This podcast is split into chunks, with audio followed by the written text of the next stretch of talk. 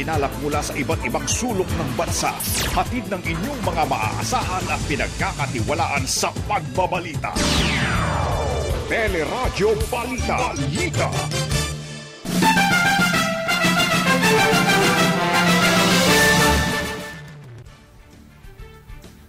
Dating Justice Secretary Vitaliano Aguirre itinangging nakipagsabwatan para idiin sa illegal na droga si Senador Laila De Lima. Timing sa pagbaligtad ng mga testigo, question din.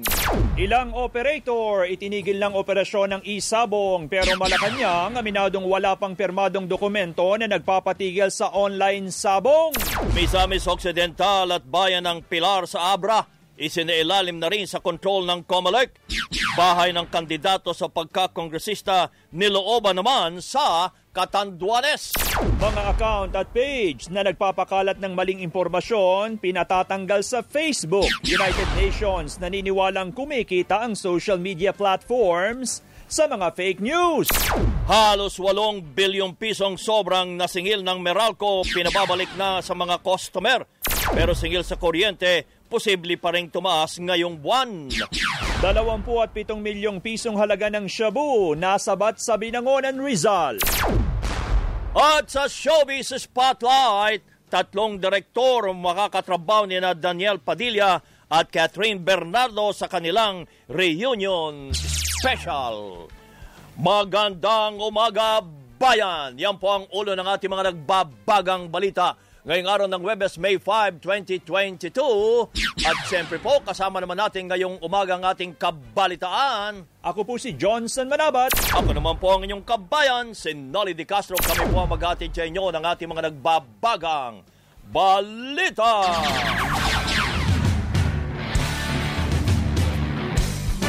Itinanggi ni dating Justice Secretary Vitaliano Aguirre na pinilit ang mga testigo para magbigay ng testimonya sa kaso ng droga labang kay Senador Laila de Lima.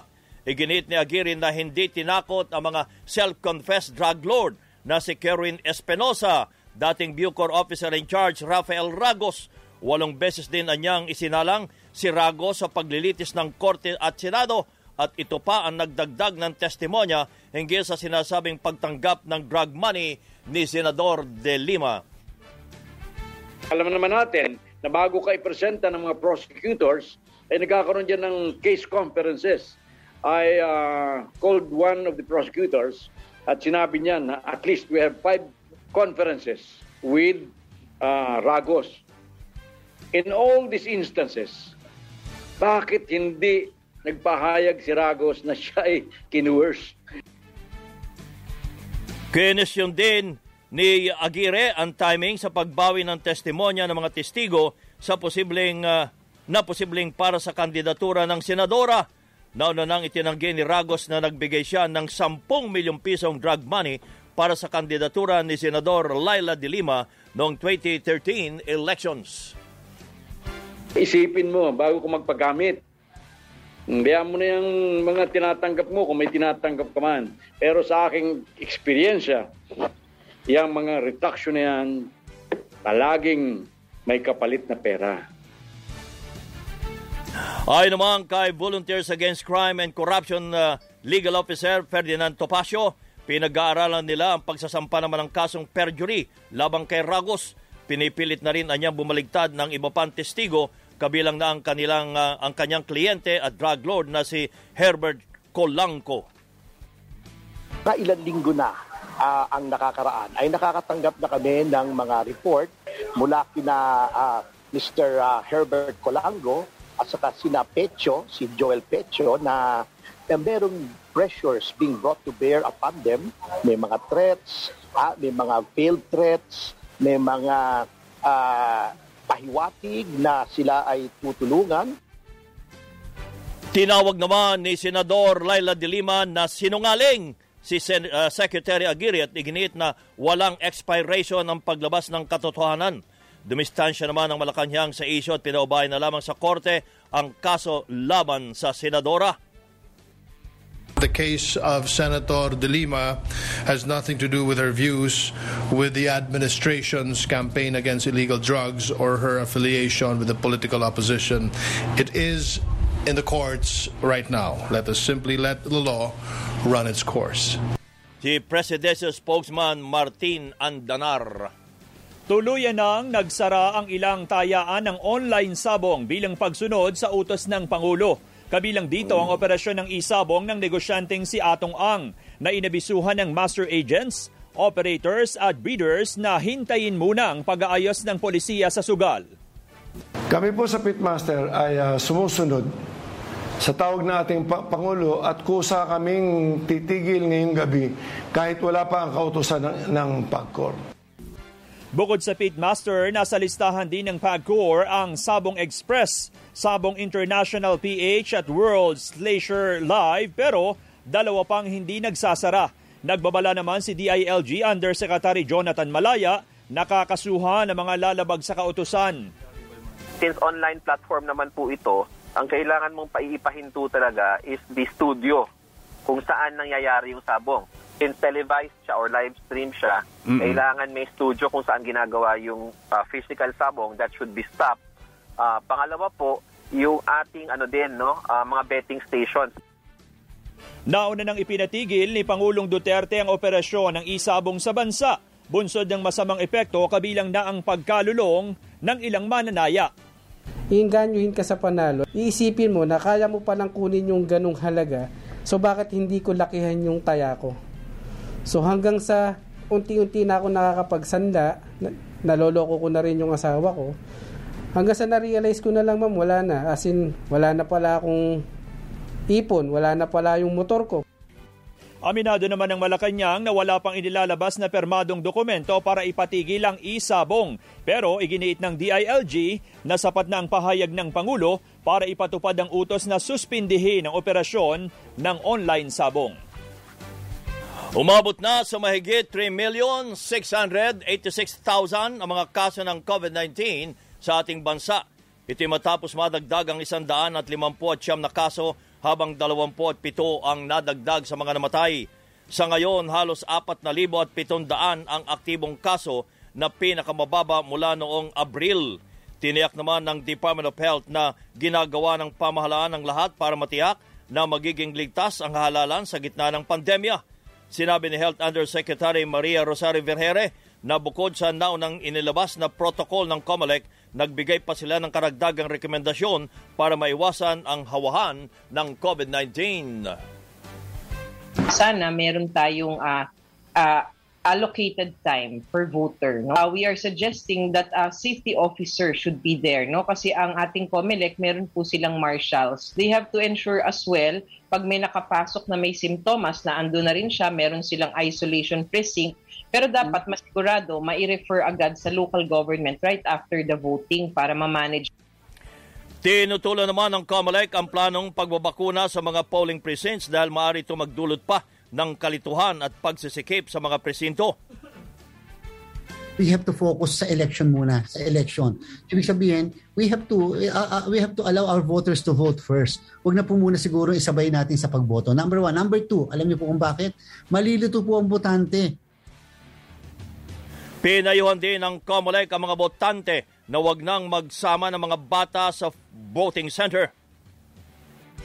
Pagkaboto uwi na at yung mga may dalang bata, na gusto magdala ng bata, wag na po pakiiwan nyo na lang po sa bahay yung mga bata dahil yung pong threat na kumalat ang COVID-19 ay napakataas. Si Comelec Commissioner George Garcia. Tuloy na sa Hunyo ang 4 na porsyentong pagtataas sa premium ng PhilHealth. Iti matapos mabigo ang Senado na magpasa ng batas para pansamantalang suspindihin ang mas mataas na premium na itinakda sa Universal Healthcare Law. Ayon sa PhilHealth, Maaring bayaran ng mga employer self-paying members ang premium sa pamamagitan ng Electronic Premium Remittance System at PhilHealth Member Portal. Para naman sa mga miyembrong nakabagbayad ng advance para sa taong 2022, isang porsyentong differential na lang ang kailangang bayaran na maaring gawin hanggang sa Disyembre ng walang interes. Oras natin, labing pito at kalahating minuto na lamang bago mag alas 8 ng umaga, nagbab Baga pa rin ang mga balita sa pagbabalik ng Teleradyo Balita.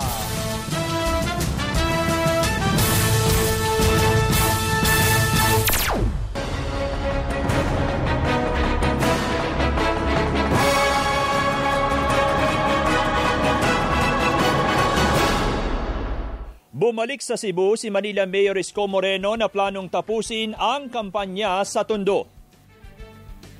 Utang na loob ko sa mga taga-Tondo kung nasaan man ako sa mundo ng public service. Doon ako nagsimula, doon ko tatapusin yung laban. I started there and I'll end up there. Yon. Yun man lang sukli ko na maibigay sa mga taga-Tondo. Nangampanya rin sa Cebu si Senador Manny Pacquiao na ikinatuwa ang pang-apat ng mga numero sa survey o pag-angat ng numero sa survey. Salamat pero ang tunay na survey sa sa ground no yung yung reaksyon ng taong bayan yung reaksyon ng mga mahihirap pag bumababa si Manny Pacquiao sa sa uh, ground nakikita ko wala akong pang transportation wala akong yung binibigay na pera walang hakot walang I mean walang walang pangmerinda walang patubig uh, talagang nandoon sila naghintay isang araw Bumisita naman sa Negros Island si Senador Panfilo Lacson na kinwestiyon ang nakuhang rating sa Visayas at Mindanao. Lahat ng kaibigan mo, kaibigan ko, pagkatapos hindi ako yung dinadala mo. I cannot believe that I will get zero votes in the whole of Visayas and Mindanao for that matter. So, maski hindi ako boto ni Mayor uh, Remolyo, hindi pa rin ako masiro. Nangampanya naman sa Iloilo si dating Senador Ferdinand Marcos Jr. na naniniwalang mananalo sila sa lalawigan. Habang tumatakbo po ang kampanya ay dumadami at dumadami ang sumasama at nagsusuporta at nagsasabing naintindihan namin ang inyong layunin. Nag-ikot naman sa Northern Mindanao si Vice President Leni Robredo na inilatag ang ilang plataforma kabilang na ang dagdag na budget sa sektor ng edukasyon. Ang Angat Buhay Pilipino ay isang malawak na plano para sa economic recovery. Hindi lang ito pangakong ibababa ang presyo ng bigas, kuryente o gasolina. May mga solusyon sa mga nakaugat na problema. Humarap naman sa meeting di Avance sa Quezon City si Calio de Guzman na ipinangako ang pagtamaas sa minimum wage pagtatapos ng kontraktualisasyon at pagpapataw ng buwis sa mayayaman. Aminado ang COMELEC na hindi pa natatanggal sa voters list ang lahat ng mga botanteng patay na. Sinabi ni COMELEC Commissioner George Garcia na natapos na ang paglilinis ng listahan noong Pebrero at Marso. Nakasaadin na niya sa batas ng Civil Registrar ang dapat magsumiti ng sertifikasyon ng mga namatay na gagamiting basehan naman para alisin sa listahan. May naisip namang solusyon ng COMELEC and that is makipag-usap sa Civil Registrar General sa national, sa main nila, upang lahat ng mat- namatay sa buong Pilipinas ay ma ay ma pwedeng maibigay sa COMELEC. Ang COMELEC na lang ang makikipag-coordinate sa local COMELEC namin, yung main office ng COMELEC, upang sabihan sila. Ang problema kasi yung civil registrar sa main ay nanghihingi sa amin ng, fi- ng fee para doon sa bawat certification na gagawin nila. So kung uh, daan libo yung namatay, eh therefore babayaran namin lahat na yon because there is no law. Until today, there is no law. So perhaps that is the loophole. Nauna nang pinahayag ng COMELEC na halos 8 milyong botante ang inalis sa listahan kabilang na ang mga nai-report na namatay at hindi nakaboto sa dalawang magkasunod na halalan. Dilinaw ng El Shaddai na wala itong iniindorsong kandidato ngayong halalan. Sa panayam ng teleradyo, sinabi ni El Shaddai Spiritual Advisor Bishop Teodoro Bacani na personal preference lang ni Brother Mike Villarde ang mga kandidatong sinusuportahan. Walaan niyang command vote ang El Shaddai at maraming miyembro ang hindi sumusunod kay Villarde pagdating sa pagpili ng mga kandidato. Hindi naman niya utos yun. Hindi naman siya nag-uutos. Siya nag nagpapahayag ng kanyang preference, ha, ng mm-hmm. kanyang gusto. Tapos, sabi niya sa mga tao, ulit-ulit, the, cho- the choice is yours. Sabi niya, okay, kayong mamimili, kayong magpapasiya. Gagamitin niya. Hindi naman, ako, sinasabi ko sa kanila ng tuwiran, hindi naman kayo robot, hindi naman kayo mga tuta. Gamitin niyo isip niyo. Samantala, lumabas sa pag-aaral ng COMELEC na mas marami ang babaeng butante sa Pilipinas kumpara sa mga lalaki. Sa datos ng COMELEC, mas marami ng 1.7 million ang babaeng botante sa bansa. Pero naniniwala ang Miriam College Women and Gender Institute na malabo pa rin magkaroon ng women's vote dahil hindi nangangahulog ang gusto ng mga kababaihan na iboto ang kapwa babae. Maari namang ihalal ng maraming kababaihan ang kandidatong magsusulong sa interes ng bayan at karapatan ng bawat isa. Kakasuhan ng COMELEC ang limang nagpakalat ng maling impormasyon kaugnay sa darating na halalan. Sinabi ni COMELEC Commissioner George Garcia na nai-refer na sa National Bureau of Investigation ang mga reklamo kabilang na ang isyu sa sinasabing pre-shaded na balota at hindi pagkakasama ng pangalan ni Vice President Lenny Robredo sa listahan ng mga kandidato. Nilabas na rin niya ang uh, primer kung saan nakadetalye kung ano ang may tuturing na vote buying at kung saan maaring magreklamo. If it is just a promise, wala pa ka pang binibigay. Pero sinabi mo, after nitong eleksyon, lahat ng kalsada nyo, papasimento ko, pati pagmumukha nyo, papasimento ko, then in that case, that is a promise and therefore, that is already vote buying. Samantala, mahigit sa sampung vote counting machine ang nagkaaberya sa final testing at sealing sa Batangas. Kabilang dito ang paper jam, maling basa ng balota at direct, uh, depektibong scanner at printing. Pero ginit ng COMELEC na walang dapat ikabahala sa pumapalyang makina dahil may mahigit isang libong contingency machines na maaring gamitin. May mga konti pa kami mga inaayos-ayos, may mga konti pang mga mga alingas-ngas pa na konti pang dapat ayusin. Pero so far po, uh, yung general assessment natin, ready-ready naman po tayo sa Monday na. Si Comelec Commissioner George Garcia. Hiniling sa Facebook na alisin ang mga page, account at groups na nagpapakalat ng maling impormasyon kaugnay ng halalan. Ayon sa US Filipinos for Good Governance, halos isang daang trolls ang natukoy na sumusuporta sa kandidatura ni dating Senador Ferdinand Marcos Jr. Mahigit pitundang accounts naman ang nagpakalat ng red tagging content laban kay Vice President Lene Robredo. Inilunsad na ng grupo ang website na trollexposer.com na layong tukuyin ang mga page, account at groups ng mga trolls sa Facebook. Naniniwala naman ang United Nations na kumikita ang social media platforms sa mga nagpapakalat ng fake news. Sinabi ni UN Secretary General Antonio Gutierrez na nakikinabang ang mga kumpanya sa pamamagitan ng pagpapalakas sa engagement o paglahok ng user sa mga istorya na naglalaman ng maling impormasyon. Humirap din anya ang trabaho ng mga mamamahayag dahil sa pagkalat ng fake news sa digital platforms bukod pa sa nararanasang online harassment. Inatasan ng Energy Regulatory Commission ang Meralco na i-refund ang 7.8 billion pesos na sobrang nasingil sa mga nakalipas na taon. Isang uh, taong ipatutupad ang halos 47 centavos kada kilowatt hour na refund simula ngayong buwan nakatumbas ng 93 pesos sa mga kumukonsumo ng 200 kilowatt hour kada buwan. Pero ayon kay ERC Chairperson Agnes De Banadera, posible pa rin na magkaroon ng dagdag singil sa kuryente ngayong buwan. Kahit mag-increase ng 60 pag uh, nabawasan, baka ang increase na lang, hopefully, eh, mga 15 centavos to 20 centavos. Malaki yung mabababa. Yung increase ay mababawasan, maiibaba kasi merong utos ang ERC na mag-refund ang Meralco. Papasok na rin sa electric bill ngayong Mayo ang epekto ng pagtaas ng presyo ng petrolyo dahil nakabase sa crude prices ang presyohan ng natural gas na galing naman sa Malampaya facility. The fuel cost uh, is something that uh, we cannot uh, do much because uh, this is uh, a worldwide uh, event. it's a factor that is not within the control, not even of Asia, not even of the region.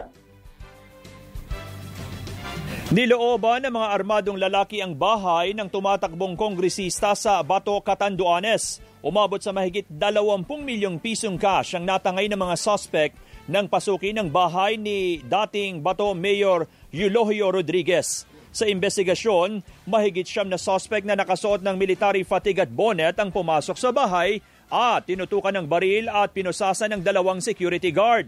Tinangay din ng mga suspect ang cellphone at iba pang gamit ng alkalde, gayon din ng mga security guard at katiwala sa bahay.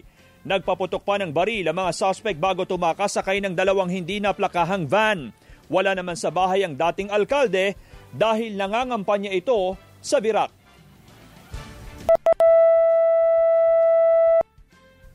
May mga balita pa tayo, tampok sa Teleradyo Balita sa oras na apat na minuto bago mag-ikawalo.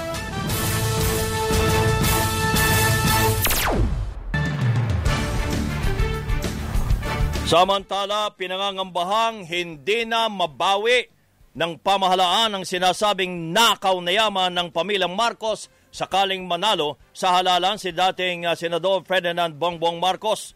Kabilang dito ang mga perang itinago sa pamamagitan ng foreign bank account, mga ari-arian, mamahaling alahas at art pieces kabilang na ang mga paintings. Naniniwala ang campaign against the return of the Marcoses and martial law o karma na kapag nanalo ang dating senador, agad nitong ibabasura ang mga kinakaharap na kaso ng kanyang pamilya na may kaugnayan sa sinasabing nakaw na mga yaman. Sa pinakahuling tala, umabot na sa mayigit 260 billion pesos ang nabawi ng Presidential Commission on Good Government mula sa pamilya Marcos. Iginiit ni Pangulong Duterte na ginawa niya ang lahat para malabanan ng katiwalian sa bansa Aminado ang Pangulo na malaking hamon ang paglaban sa korupsyon pero sinubukan umano niya na mapigilan sa halos anim na taong panunungkulan sa pwesto. I tried my very best to control corruption. Hindi lang ninyo alam, I think I fired six cabinet members. Pero hindi lang ho ninyo alam kasi hindi rin ako mahilig magpa I do not want to banner uh, what, what you do and what you do not do. We are paid to see to it that the welfare of the people under whose care we are given to just, you know, uh, intindihin mo lang ang Pilipino. At yung response should really be kung ano lang ang tama. Nauna nang binatiko sa mga isyu ng katiwalian sa ilalim ng Administrasyong Duterte, kabilang na ang Pastilla Scheme sa Bureau of Immigration, 15 bilyong pisong nawawalang pondo sa PhilHealth, at 11 bilyong pisong kontrata na pinasok ng pamahalaan sa Pharmaly Pharmaceuticals. Sa Batangas, na-recover na po ang bangkay ng tatlo pang batang namatay matapos malunod sa Taal Lake. Kabilang dito ang walong taong gulang na si Courtney Presas, anim na taong gulang na si Rodney Mark Presas at ang sampung taong gulang na si Kiel Zachary Presas. Nauna nang narecover ang bangkay naman na magpinsang sina Sherin De La Rosa at Jamie Rose Ann Hakutan.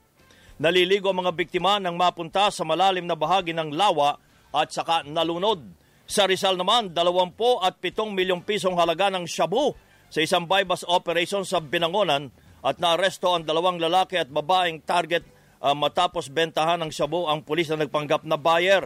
Na-recover ang mahigit sa apat na kilo ng uh, shabu at natuklasan ring uh, may kasong homicide sa Malabon ang isa sa mga suspect. Hiniling sa National Telecommunications Commission na tanggalan ng prangkisa ang Sunshine Media Network International o SMNI na pag-aari ng FBI Most Wanted na si Pastor Apollo Kibuloy sa labing anim na pahinang reklamo ng pamilya ng nawawalang UP students na sina Karen Empeño at Sherlyn Kadapan, nanawagan itong ipasara ang SMNI matapos payagang umere ang panayam ni NTF-LCAC spokesperson Lorraine Badoy kay convicted retired Army Major General Jovito Palparan Jr. Tinalakay sa interview ang merito ng kasong kidnapping at serious illegal detention ni Palparan. Iniimbestigahan na ng Department of Justice ang insidente matapos akusahan ng Bureau of Corrections ng pagbibigay ng special treatment kay Palparan. Si Palparan ay nahatulan ng apat na pung taong pagkakakulong dahil sa pagkawala ni na Empeño at Kadapan noong 2006. Spotlight! Good morning, Miss uh, Ganiel Krishna. Good morning. Good morning, Kabayan at Johnson. Sa ating showbiz spotlight, magkakatrabaho o makakatrabaho ni na Catherine Bernardo at Daniel Padilla ang tatlong premyadong direktor para sa kanilang reunion project na Too Good Together, a special reunion. Sa Instagram post si Catherine, nagpasalamat ito kina Direct Cathy Garcia Molina, Direct May Cruz Alvear, at Direct Olivia Lamasan sa kanilang suporta at patuloy na paggabay sa kanilang karera sa industriya. Makakasama ng Kathniel ang tatlong direktor sa Reunion Project na ipalalabas sa ABS-CBN Entertainment YouTube channel. Bukod dito, abala rin ng Kathniel sa kanilang pinakaabangang comeback series na Too Good To Be True. Para sa Showbiz Spotlight, ako si Gino Krishnan. Balik sa inyo, kabayan! Marami pong salamat, Miss Geniel Krishnan. At yan ang kabuuan ng ating mga balita ay tinampok sa Teleradyo Balita. Salamat kabayan! Ako po si Johnson Manabat. Salamat, Johnson! Ako naman po ang inyong kabayan, si Nolly Di Castro. Kami po nagpapasalamat. Nag-iwan muna ng isang magandang umaga, bayan!